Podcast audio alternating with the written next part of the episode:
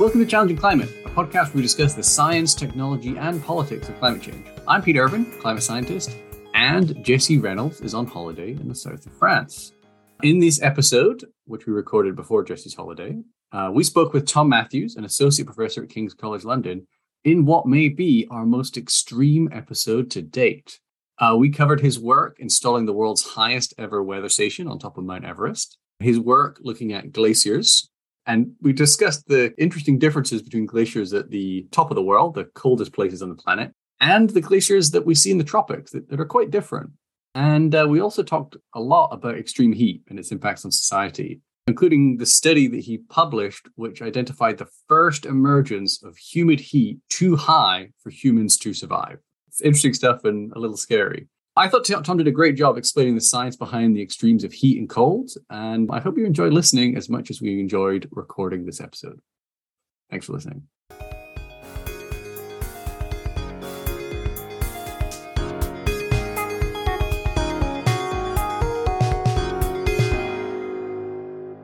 We are joined today by Dr. Tom Matthews, who is an associate professor of environmental geography at King's College in London. He studies the drivers of weather and climate extremes, how glaciers are changing in a warming world, and the impact of climate change on society. Tom, welcome to Challenging Climate. Thank you very much, Jesse. Good to be here. We'd like to begin with a sort of an open question. Tell us about your background, how you ended up being a, uh, an environmental geographer and, and, and, examining glaciers and, and heat extreme. What, what sort of path led you to that uh, point in your career? It's a good question. As we'll discuss later, my interests do seem pretty different at first. Extreme heat on the one hand and glaciers on the other hand. But my journey started, well, I grew up in the south of England, long way from any glaciers, but in um, an educational environment where geography was taught quite well. Went to Ecuador at the age of, uh, I think it was 17, and saw the Andes and the Amazon for the first time and was really captivated by that experience. And that kind of drove me on to study geography at university. And I didn't go too far. I went to the Midlands of England, I went to a place called Loughborough, and I went there to play sport. Actually, I thought it would be a fantastic place to hone my skills as a as an athlete, it's known for its sports. I did very very little sports there, um, and ended up doing quite a lot more work. I really started to kick on and enjoy my studies in geography. And I took a year abroad in Sweden as part of the Erasmus exchange program. And I noted because I was in Sweden that there was a final year field course, my home university in the Arctic in Sweden, looking at glaciers. And I went on that course and absolutely loved it. I just really, really sort of found my niche in geography, I would say. In this final year, went on to do a dissertation in geography and was in the right place, the right time when offered to do a PhD at Loughborough in glaciers and, and climate interaction. So I took that path, and then after the PhD, uh, went on to Maynooth University in Ireland. And Maynooth, the expertise there was more in hydroclimatic extremes that affect the British Irish Isles, so storms, how they determine catchment hydrology and drive floods. Flooding is a big challenge or a big, a big hazard in Ireland. So I got more into that side of climate science and worked there for a couple of years and then came back across to England and worked at Liverpool John Moores University and then back to Loughborough, actually. I had lectureships in both those positions and continued the work in climate extremes. So I was moved away from, from glaciers where I started and I'd moved around sort of climate extremes that affect, uh, let's say, Northwestern Europe, mainly focused on hydrological cycles. So storms were my, my speciality. And then whilst moving between Liverpool and Loughborough, I started to develop this interest in heat. And I had a pretty good background actually, because glaciers, as we may talk about later, what determines their melt rate is the fluxes of energy at the surface. And that also determines how hot it feels to the human body, is fluxes of energy between the environment, the atmosphere, and our skin. So a lot of overlap. And then, then I landed in King's College London at the end of 2021. So I've been here about eight months now. I'm very much still finding my feet, but enjoying life here so far. And continuing on these two themes with glacier climate interactions and extreme weather and climate more generally, with a specialization there in extreme heat. So that's how I got to here. A bit of a roundabout story, but that's it. Now, I presume much of your work, like mine, focuses on a desk and a computer and computer simulations and reading and so on. But you've also done some pretty extreme uh, field work. Could you tell us a little bit about? There's an expedition you went up onto Mount Everest. Could you tell us a little more? Yeah, absolutely. So I, I actually, I kind of missed out a bit of the backstory into why I decided to do a PhD. I decided to do a PhD because I actually was really drawn by the field work. So I've always liked the mountains. As a hobby, I've always done a lot of hiking, some climbing. And when I was an undergraduate, coming towards the end of my studies, I realized that, you know, fieldwork would take you to these remarkable places. So to me, the first place to go to really was the Arctic, um, Swedish Arctic. And to go and stand on a glacier. I found that really exciting. So the field work during my PhD was a lot more of the same. I was putting weather stations out on glaciers in the Arctic, so in Sweden and in Iceland and then measuring the weather and trying to work out how we could better predict glacier melt and glacier mass balance. In other words, the inputs and outputs of mass to a glacier. So snow, snow the input and melting and sublimation generally the, the outputs or the losses. But then when I moved to Ireland um, after the PhD, most of my work was indeed as you described, mostly desk based. It was crunching numbers, looking at climate model output, statistical modeling, some physical modeling, that sort of thing. And then after several years of doing that, it was actually a trip, a pleasure trip to Ladakh in northern India, where I was due to take part in a half marathon. I say due to take part in a half marathon because I ate something wrong the night before the day of the half marathon and actually spent that day, well, in a toilet cubicle rather than running.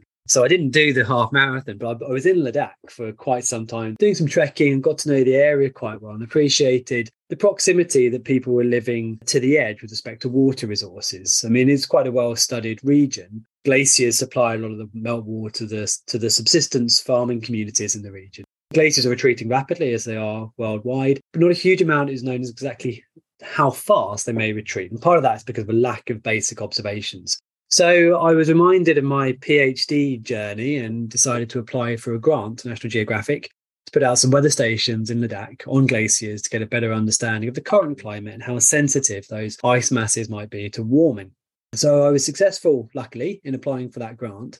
And during my interactions with National Geographic, um, they alerted me to the, the, the, prospect of this expedition to Mount Everest. This was in, um, well, this conversation was happening at the back end of 2018 and the expedition was going to go in the spring of 2019.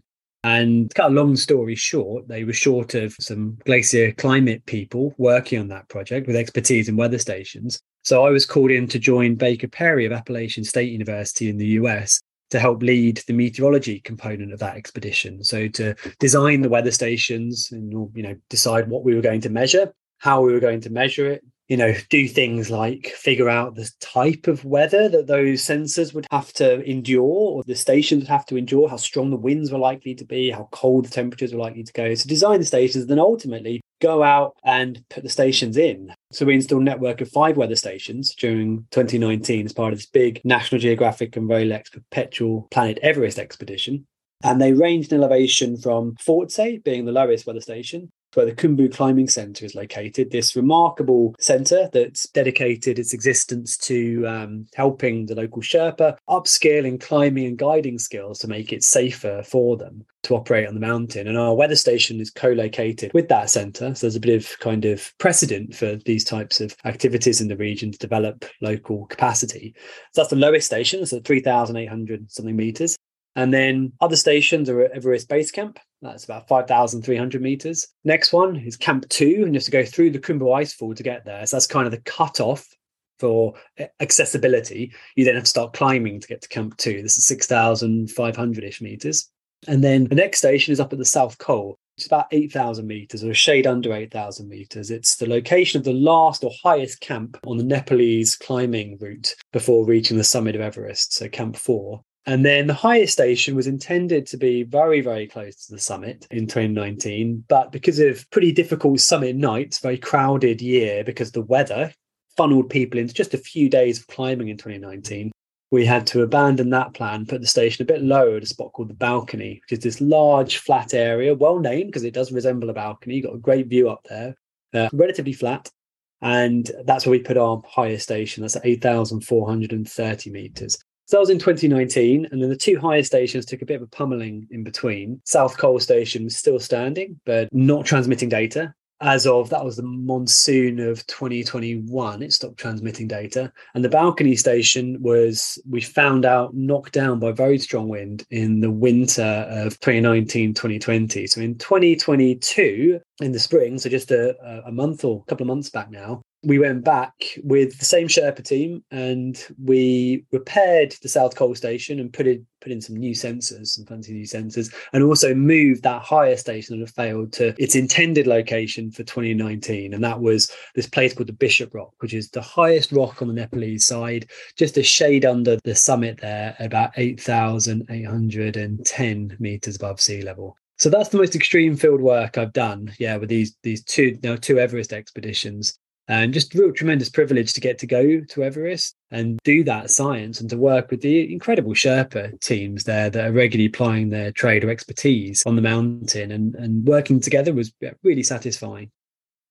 Yeah, how much does a weather station weigh? I presume it's quite. You're going to lift it. You're, you're going to carry it up, or the, people are going to carry it up, right?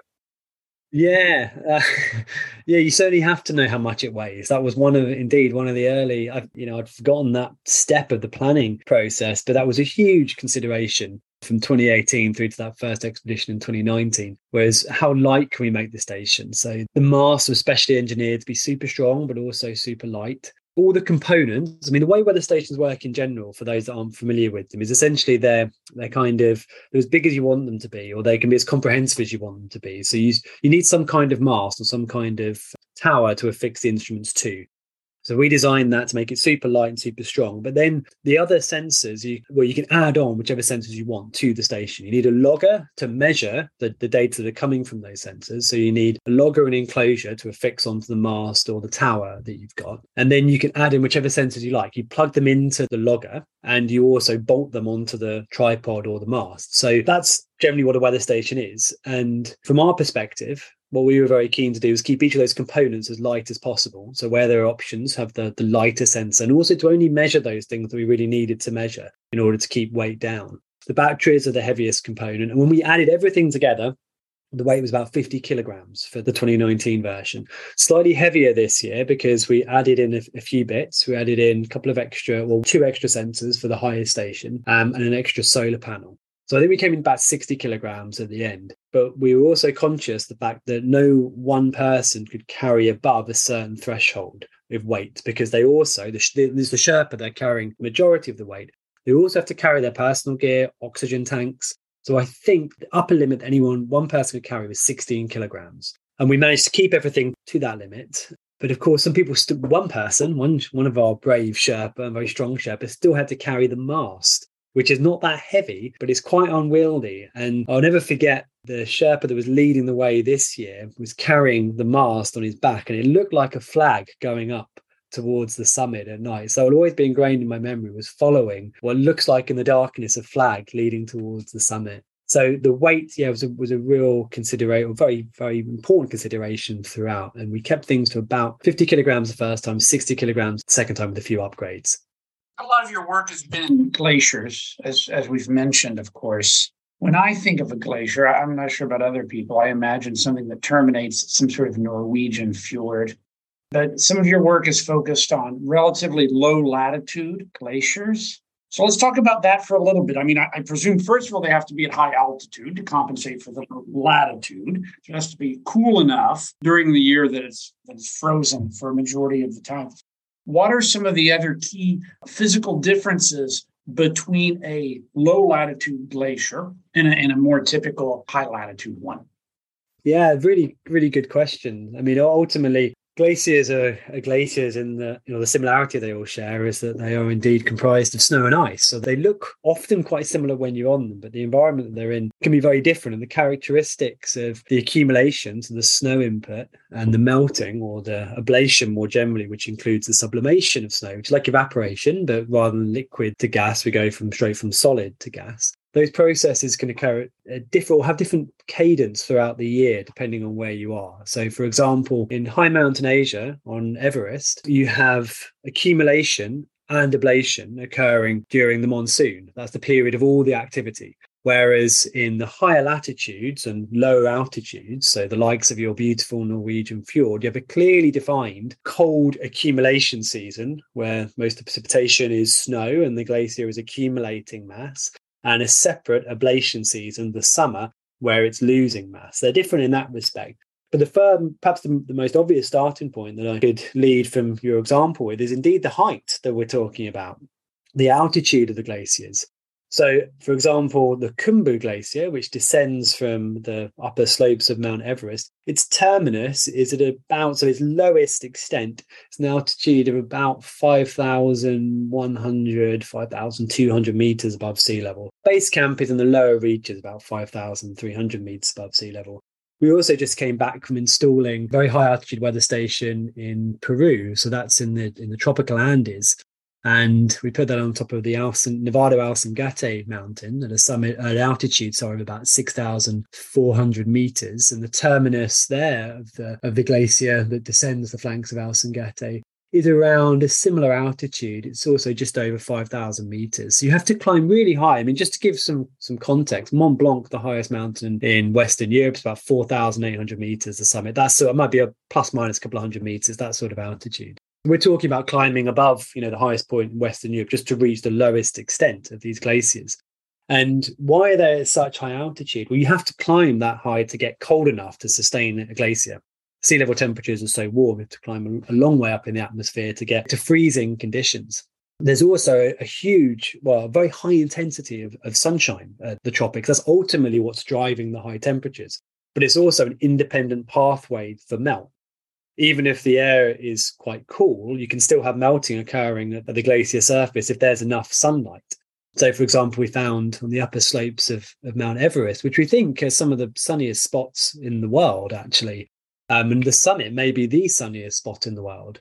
But we find there that you get melting occurring, uh, so melting of the glacier surface at air temperatures that are really, really well below freezing, perhaps as low as minus 10 degrees Celsius the air temperature may be, but you can still have melting going on at the surface because the, the intensity of solar radiation is just so extreme. So that's what drives these glaciers or, or, means these glaciers can only exist at these very high altitudes when where the air temperature is very low is to offset some of that solar that solar intensity that's there to, to drive them out. So the glaciers look different in that, or the glaciers are different at lower latitudes in that they're at higher altitudes. They also have different characteristics of when they accumulate and lose mass. So say that these, for example, high mountain Asia, all the activities during the monsoon, but they can also look a bit different when you're on them. In dry environments in the tropics, so these high altitudes, you can get these these formations called penitentes, these kind of very clearly defined snow spikes or ridges on the glacier surface that form in a very dry environment with lots of solar radiation, and they're they're driven by sublimation. So the snow surface can look very different too. It can be a key diagnostic of being in a dry, cold, very sunny environment. Um, it can be very difficult to walk on. These penitentes on in, on the Khumbu Glacier, so that descends from Everest, they can be several meters high, and the tops of them in places are wide enough to walk on. Um, in other places they're not. They form a very sharp arête or ridge. And then they also occur at smaller scales. So Nevado Ausangate and Gate and the surrounding glaciers, you have much smaller scale penitentes that you certainly you can't climb, they might be only ankle or calf height, but they make it quite difficult to traverse or move across glaciers as you lose your footing.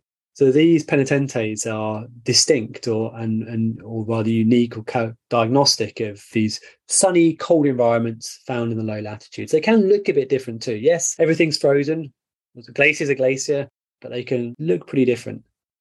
And what about global warming? Uh, the, the, receding of glaciers is, of course, one of the leading concerns re- related to climate change. And I know that the planet is warming at different rates across the latitudes. So, can you explain a little bit about how climate change is affecting low latitude versus high latitude glaciers differently?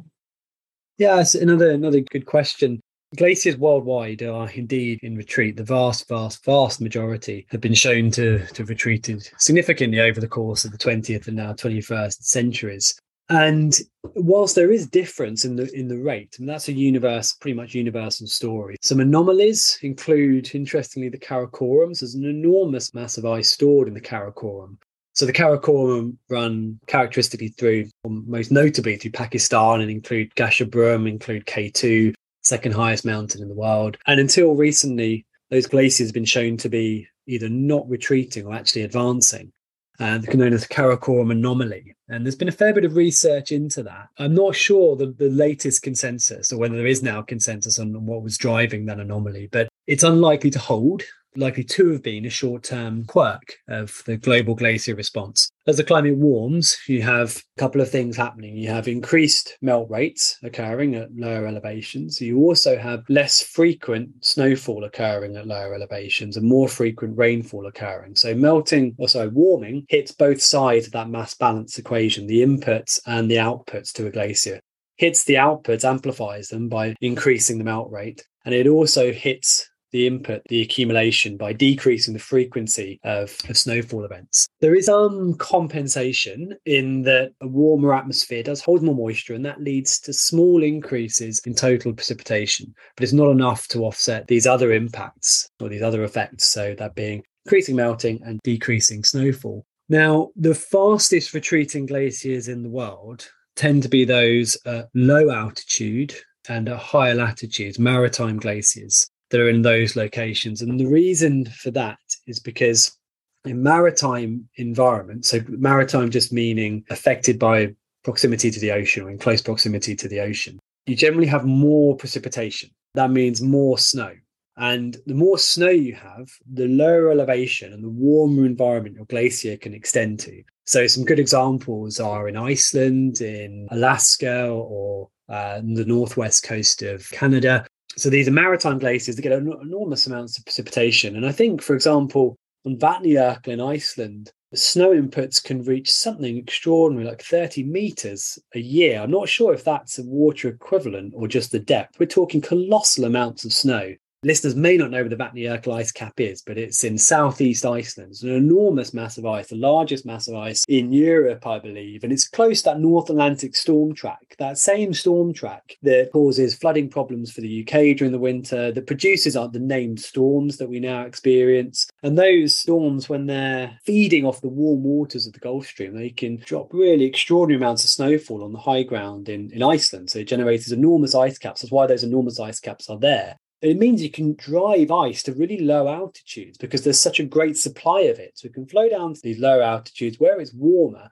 And then at these altitudes where it's warmer, melt can persist through much of the year. So it might be above zero certainly throughout the summer, but also throughout the transition seasons of spring and autumn. So you can have melting throughout a large fraction of the year. Then if you increase the temperatures so, from climate warming, that increase in temperature is felt, the impact on melting is felt almost year round because melting is occurring almost year round throughout a large fraction of the year.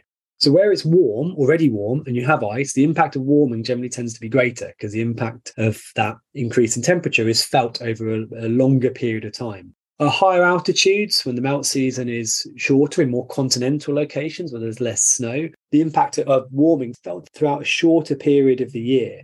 So the glaciers are generally less sensitive to warming. So that's a that's a long that's been a long understood phenomena that continental, so glaciers away from the sea and higher altitudes and environments where there's less precipitation, less snow, they tend to be less sensitive to warming.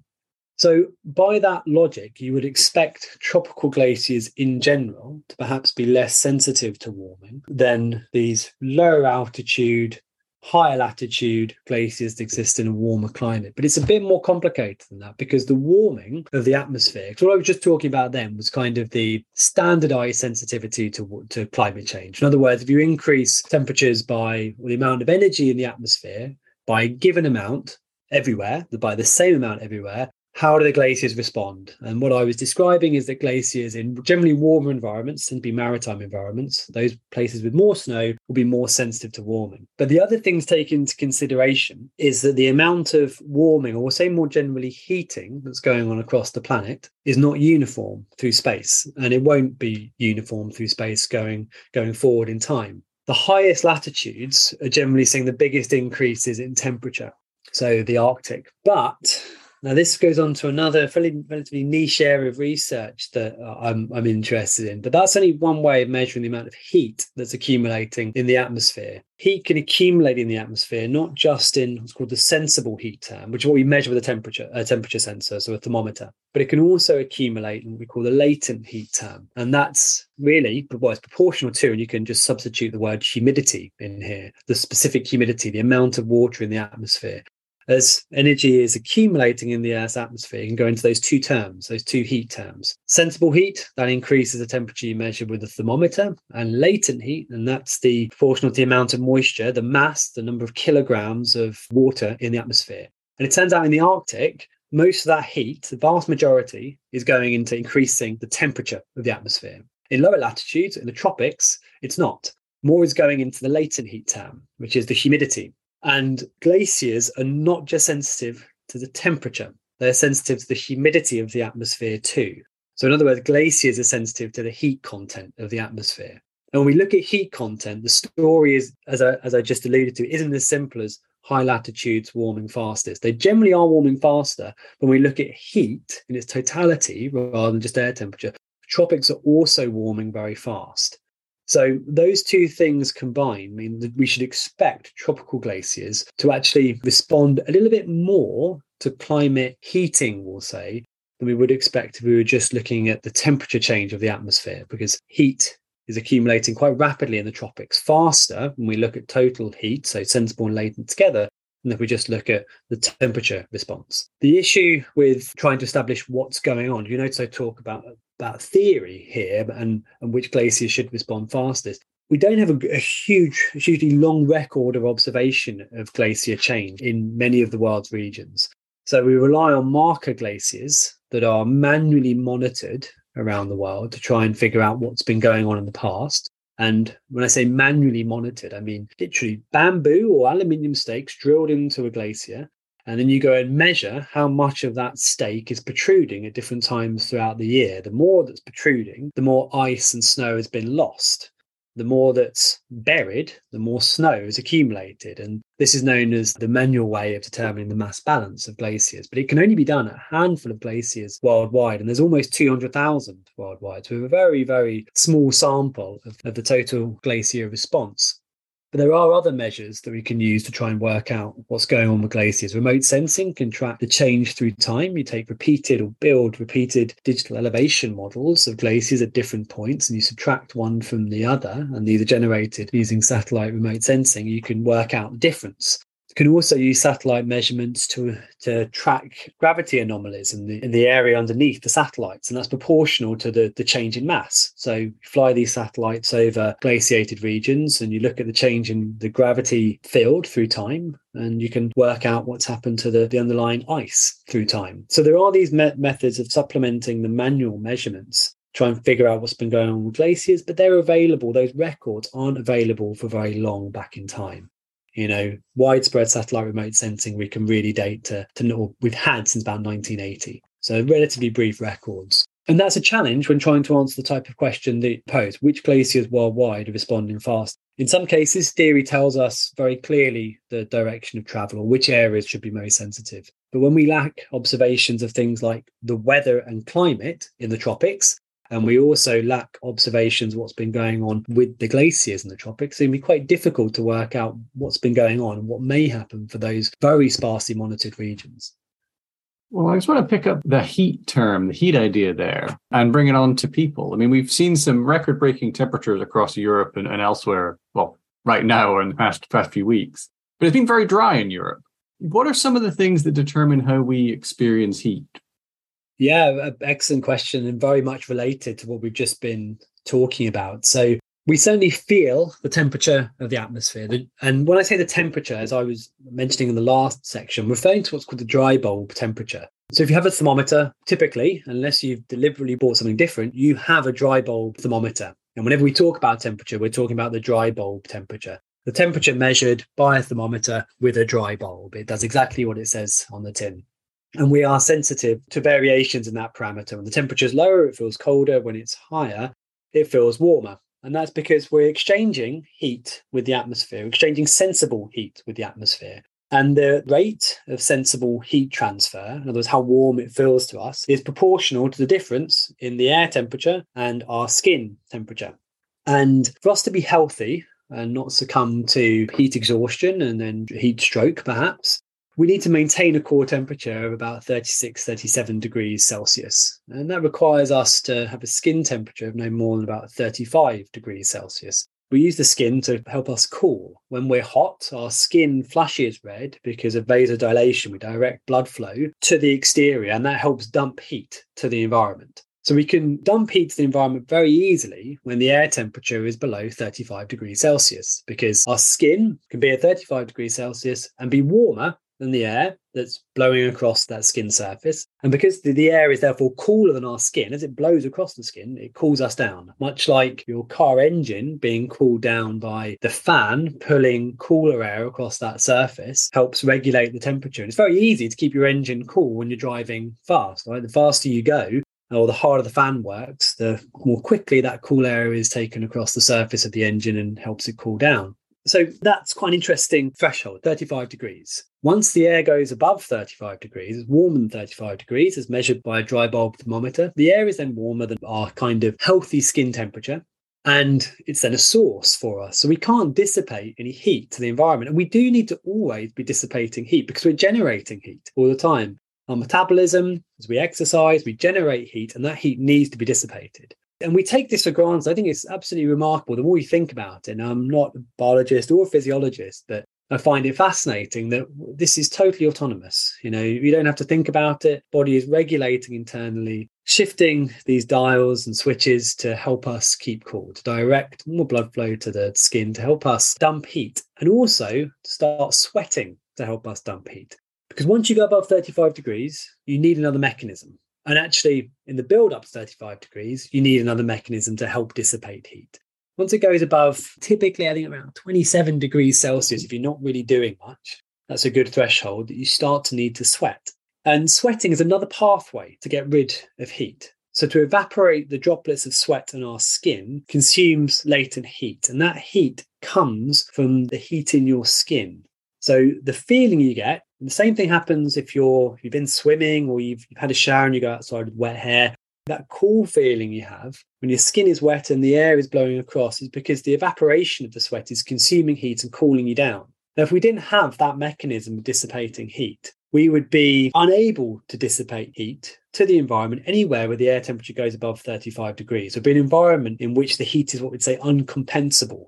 You can't exist in equilibrium with that environment sweating has essentially allowed humans to travel into these environments where the air temperature goes above 35 degrees and maintain a viable temperature without sort of long term. You know, you can exist in equilibrium with the environment. As long as you're well hydrated, you're avoiding extra heat load from the sun, you can exist in these conditions with air temperatures above 35 degrees so long as you can sweat. But of course, there is an upper limit to the conditions that you can dissipate heat through sweating as well. And although we haven't encountered those conditions widely yet, we are approaching heat and humidity combinations where it may not be possible for the human body to maintain a healthy temperature in. Yes, and you, you published a paper or you were a co-author in a paper fairly recently that I think was it documenting the first time this occurred. So where where has this happened and where can we expect it to happen in future?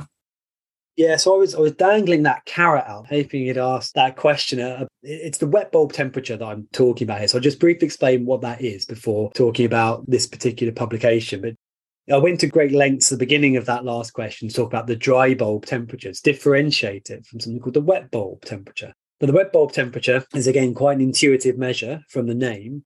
It's a temperature that a thermometer would record when having uh, the bulb end wrapped in a wet wick that's kept wet and air is passed over that wick and evaporation proceeds. And that evaporation from that wet wick cools the bulb of the thermometer, just like sweat from our skin cools the surface of our skin and helps us maintain a healthy temperature. Now, if I said, as I alluded to or mentioned in the last question, we need to keep our skin temperature no warmer than 35 degrees in order to keep our core temperature at a safe level. Now, when the wet bulb temperature goes above 35 degrees, that's an indicator that our skin temperature, even if covered in sweat or water, would rise above 35 degrees. So the wet bulb temperature is taken as a, a, good indicator of how hot it feels in general. And this limit, or this value of 35 degrees, is taken as the upper limit that humans can tolerate in equilibrium, I would say, is a good way of describing it. So, in other words, once it goes above 35 degrees, the wet bulb temperature, human has no way of keeping the core temperature at a safe level without some kind of external cooling mechanism, be that the ingestion of chilled water or blowing artificially cooled air across your skin. So, for example, through air conditioning. So this wet bulb temperature of 35 degrees is essentially taken as the upper limit to human heat adaptation. So once it goes above that value, very bad consequences for human health could be anticipated if humans exposed to it had no, had nowhere to go, can retreat to, to cooler conditions, and that heat and humidity combination was sustained. And so the next question is, well, where, yeah, indeed, where experiences such extreme humid heat? And until our study in 20, I think it was 2019 now, or it was 2020, it was thought that nowhere had experienced such extreme human heat and humidity. There was a landmark paper published in 2010 by Sherwood and Huber that first shed light on that threshold from the climate sciences perspectives in the context of climate warming, recognizing that it can get so hot and humid that it doesn't matter how fit and healthy you are, a human can't endure those conditions. So Sherwood and Huber should be and are recognized as recognizing that 35 degree wet bulb limit um, from, from the climate sciences perspective. And the question they asked is where has experienced this, this type of heat and humidity in the past and how much global warming would it take until humans could be expected to um, have to endure such or confront such extreme heat and humidity? And their conclusion was that looking back in time humans hadn't likely experienced such extreme humid heat ever. And they also concluded that it would take quite a lot of warming until uh, large regions were likely to encounter such extreme humid heat. So, for example, around 10 degrees of warming would be required to push a large fraction of the tropics across that deadly threshold. And I'll just call this threshold the deadly threshold from now on.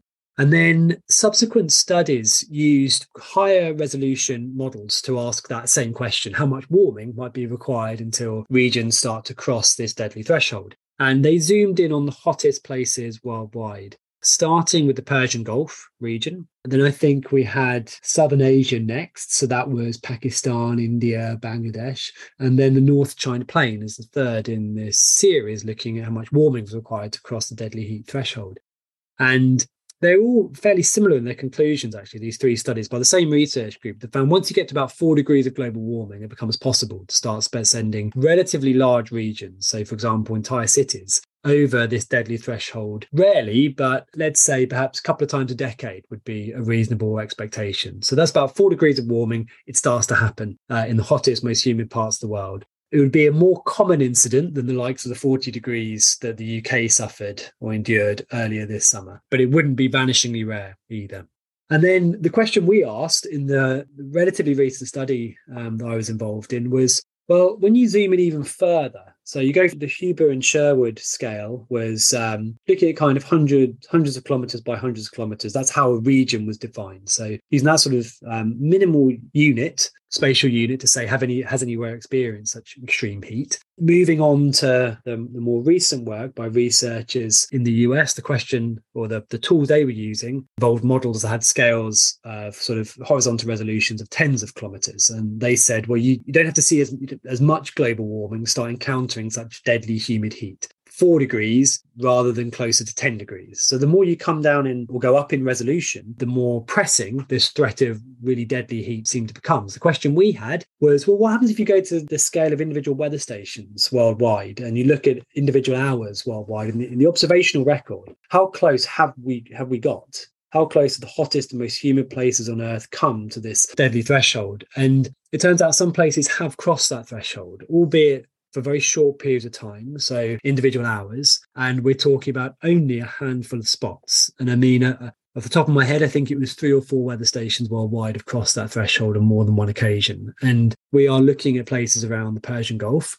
So the UAE, Qatar, and in the Indus Valley in Pakistan. So it's around that region, the, the, the Persian Gulf region, the Indus Valley. They are the hottest and most humid spots on Earth and they have already crossed this line very briefly. And it was a real diff- a real challenge quality assuring those records. If you ever work with observations, you know that a whole host of things can contaminate a measurement, be it heating of the sensor by the sun, that's no longer recording the air temperature, it's recording a combination of the air temperature and the solar load malfunctions in the sensor, misreading of sensors from those from manual stations. Um, so what so what we did was put the data through really rigorous quality control procedure, and it included cross-referencing the simultaneous measurements that were taken from ships sailing in the Persian Gulf. And as part of that process, we found some really extraordinary things. The sea surface temperatures had routinely gone above 35 degrees in, in the Persian Gulf from individual spots, which is kind of the lowest temperature you need potentially sustain air temperatures um, with wet bulb, or sorry, wet bulb temperatures in the atmosphere of 35 degrees. So we found consistency and support regionally for those extreme wet bulb temperatures from a physical processes point of view. So we have quite high confidence in standing over those individual hours and saying, yes, they are short lived and yes, they are very localized, but they have occurred. You know, to the best of our understanding, they have occurred. And, and yet they haven't affected large regions yet for long periods of time. And that's the big concern that we still haven't seen the effects of a heat wave in which extreme humid heat crosses that deadly threshold where lots of people are, are, present. So in a big city and for a relatively long period of time. So more than just an individual hour or two, but perhaps a, a six or 12 hour period, perhaps for a whole night. And that's the big concern I have as a researcher is what does that mean when that occurs? That's you've just brought up kind of the question I was going to get to. I mean, I'm not sure if you read Kim Stanley Robinson's book, uh, Ministry of the Future, where he has a he opens with a scenario in, in quite a lot of detail. That's one of these events, but over a, a large swathe of India, kills tens of millions of people. Is this something we should fear? Is it quite likely on the course that we're on, or is it a matter of bad luck? Something extreme could happen.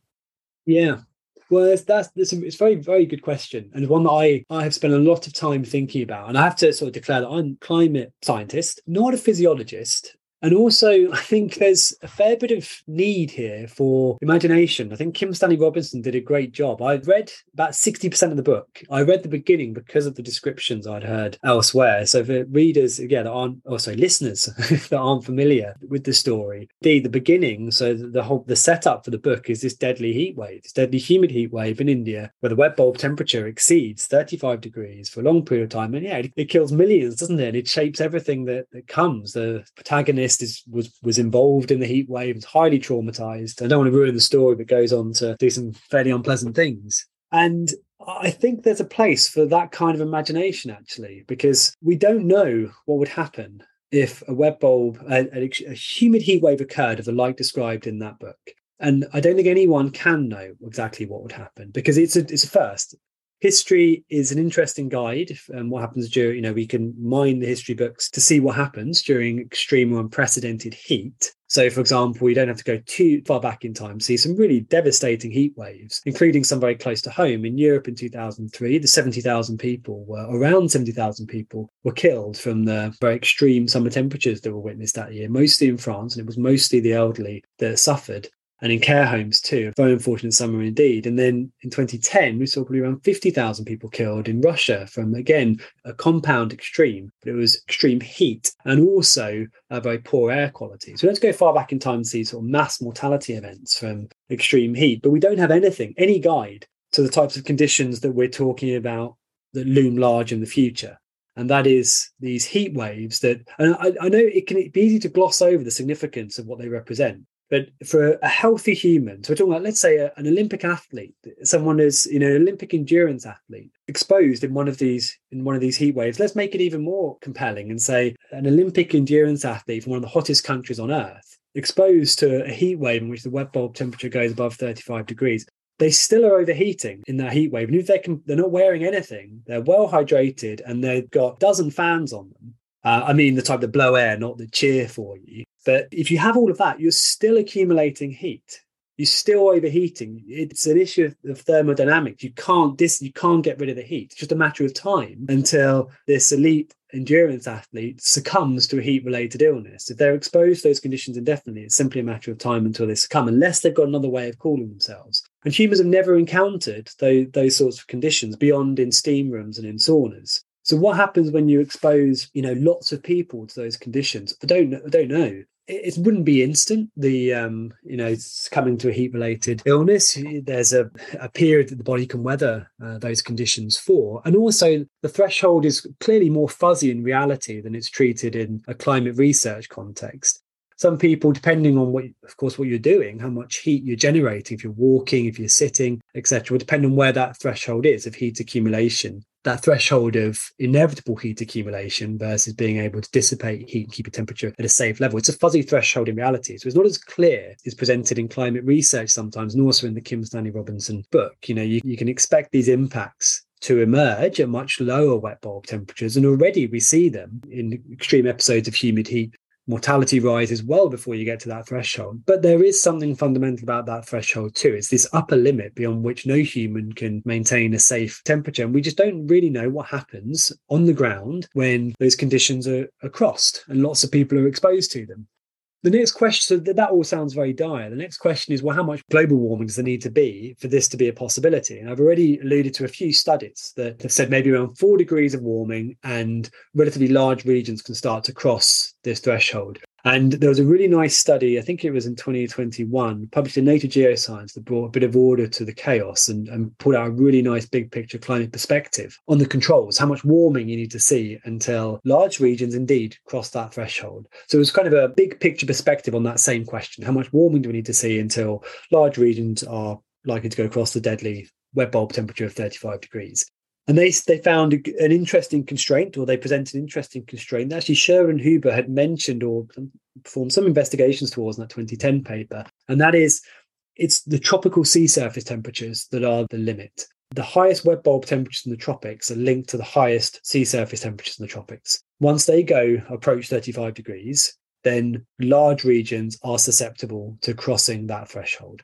So it's a pretty good and, and, convenient metric to see how likely we are to cross that threshold is what are the tropical sea surface temperatures doing? And we're a fair way away from 35 degrees for the hottest tropical sea surface temperatures. And things settle out, I, I recall, testing my memory, but about the same answer. We're looking upwards of four degrees of global warming until you can expect larger regions to cross that 35 degree threshold what we're talking about in our observation, the observational study where we notice individual regions and what some of the other groups are identifying is more local processes in the subtropics that can generate really extreme humid heat, short-lived extreme humid heat. And it's important to really resolve exactly what those physical processes are that can generate those extreme local conditions of extreme humidity in the, in the subtropics. And there's work to be done there, but large scale regions in, in the tropics are likely not going to go above that 35 degree wet bulb temperature until tropical sea surface temperatures, the highest sea surface temperatures, cross that threshold. That's a fair way off.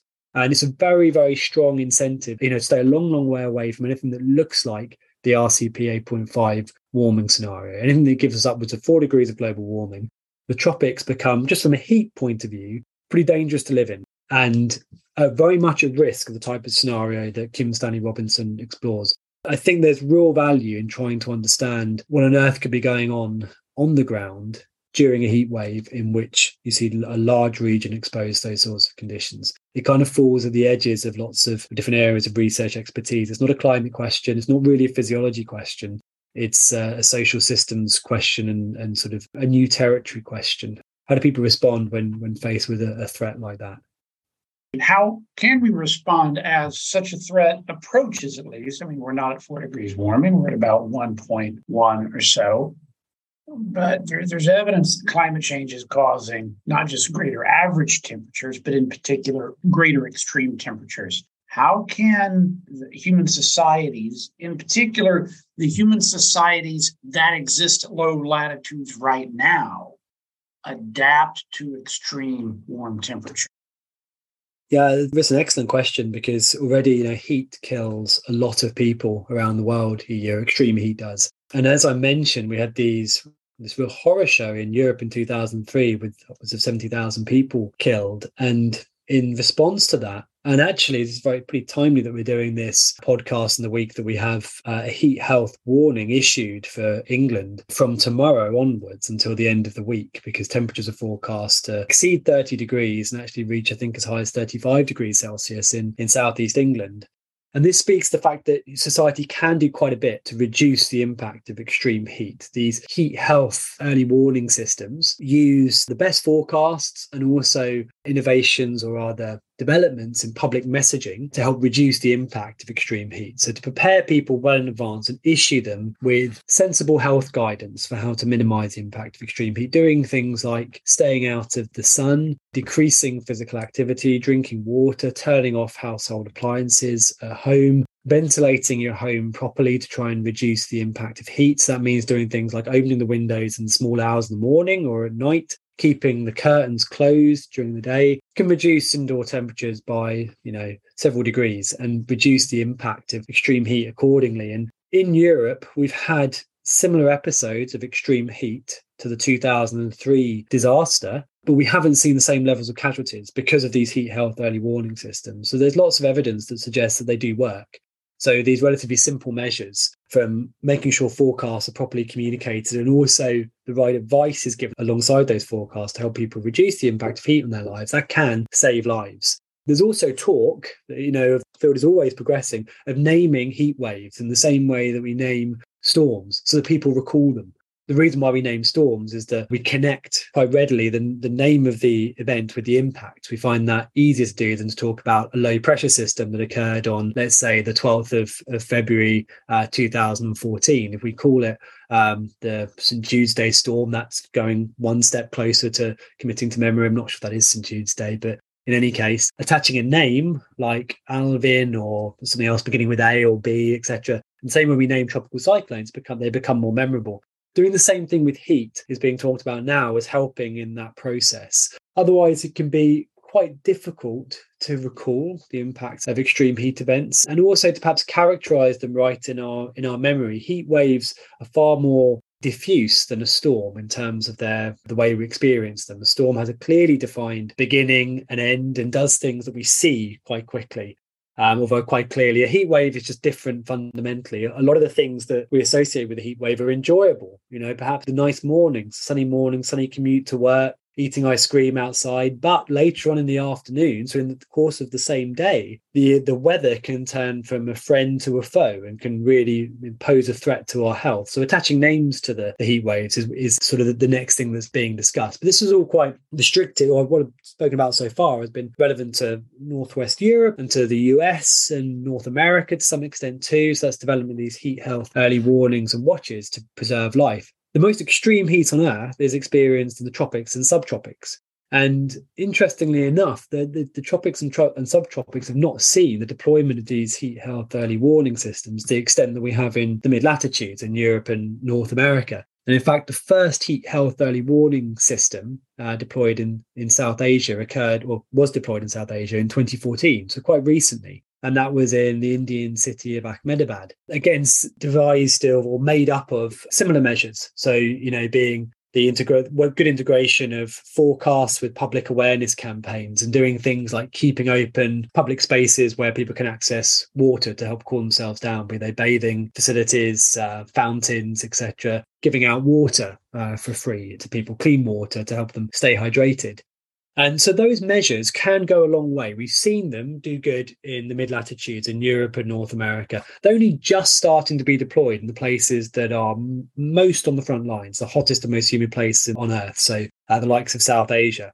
So lots of lives can be saved by just increase or accelerating that process, deploying those uh, early warning health watches and um, uh, health watches and warnings to those regions lives can be saved that way. But we also have to recognize that there is a limit as to how far those types of measures can go. They can't help very much with the likes of the, the crossings of this 35 degree wet bulb threshold that we've discussed. And in an episode like that, that's hopefully, as you say, and as we've discussed, a very long way off, and hopefully in a world that we don't encounter for millennia to come.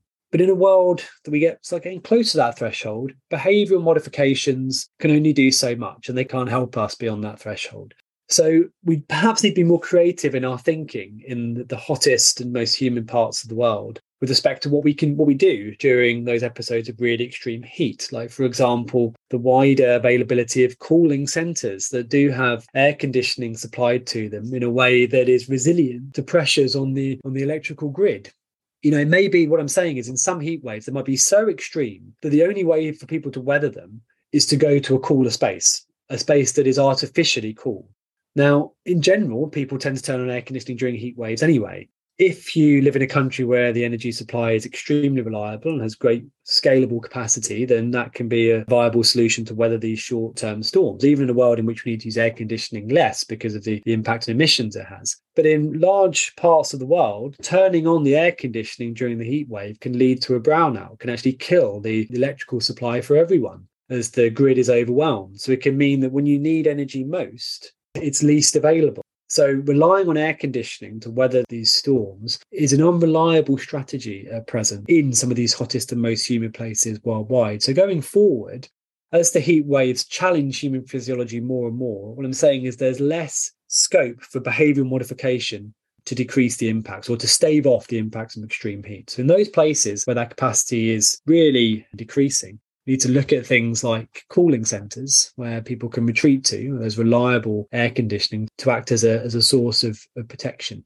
It's still a high stakes game because if the air conditioning fails, then you are indeed in, in trouble. But in some parts of the world, you're going to have to rely more and more on artificial cooling mechanisms to help people weather the storms. And hopefully there, there's innovation to come there to, you know, to help people cool in perhaps, you know, what I'm thinking about is equivalent of uh, hurricane evacuation centers, but for heat. We're going to have to start thinking about heat more and more in that way.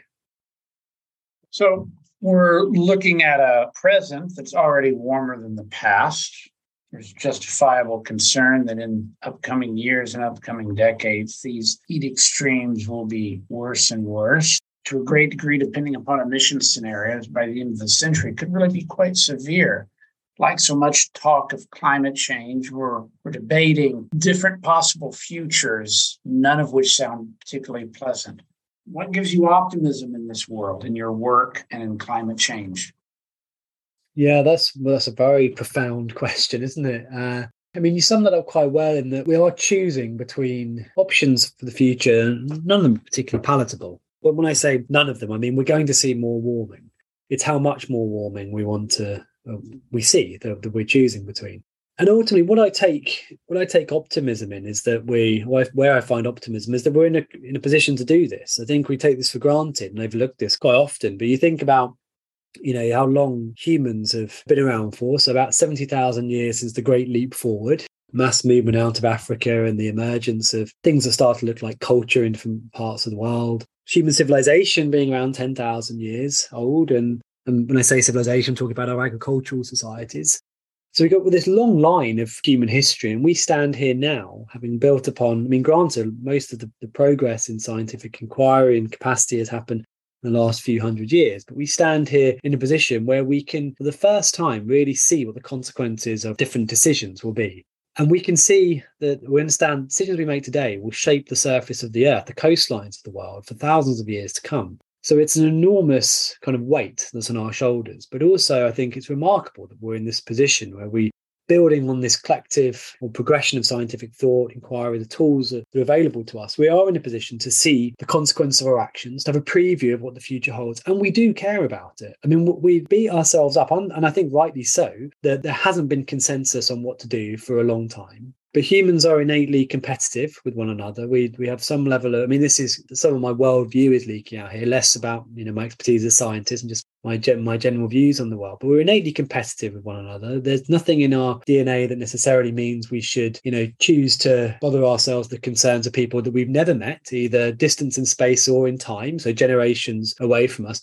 But enough people do care that we've come together as a world and we've assembled and laid out these commitments, these pledges that we will try and limit warming to no more than two degrees, aspirationally to 1.5 degrees. Most of the world is on board with that. And well, granted, it's not enough to, to fix the problem. And I think there's so much to do that, you know, I, I don't want to be seen as or, or heard to be underestimating the scale of the challenge. We're, we're nowhere near where we need to be. We know the scale of the, the task ahead if we're to limit warming to 1.5 degrees. It's colossal. But I think we can pause just a moment to appreciate that we are marching in the right direction, not quickly enough, but it could be so much worse. I'm optimistic because of the way humanity is coming together and is trying. The further we get down that path, the, the greater the progress in limiting warming to 1.5 degrees, the better the world will be. Each fraction of a degree matters. So I think, kind of reflecting broadly and philosophically, I think it's a re- remarkable testament of human cooperation that we are where we are. Actually, it's profoundly sad that humans are innately wired to cooperate and see things from the this this kind of the bigger picture context. If we all saw the bigger picture context and we're operating in the interest of one humanity, then we would never have have wasted so much time. The problem would be solved. But that's not what humans are. Uh, we are, um, as I say, we have some level of innate competitiveness within us. And we're working as individuals, as groups of individuals, as groups of groups of individuals, and we are making progress. We are stepping forward in the right direction, not fast enough yet, but I take great delight that we are starting to move in the right direction and every degree matters. And it no longer looks like four degrees is is realistically on the table. Let's say it doesn't look like the most likely outcome anymore. Of course, it's on the table, it doesn't look like the most likely outcome. And and that's tremendous. That's changed in the last, you know, decade or so. That was the case where we were marching along alongside in step with the RCP 8.5 scenario. That that now looks like a very much the worst case scenario and shouldn't be on the table. So slightly roundabout answer there, but I think the fact that we're working together in the way that we are is remarkable. It's not enough, but when you consider what humans are, it's it's remarkable. I think it's personal opinion. On that note, we'll wrap up. This has been Dr. Tom Matthews of King's College London. Tom, thank you for joining us on Challenging Climate. Thanks so much, Jesse. It was a, a pleasure. Yeah, thanks for joining us. That was great.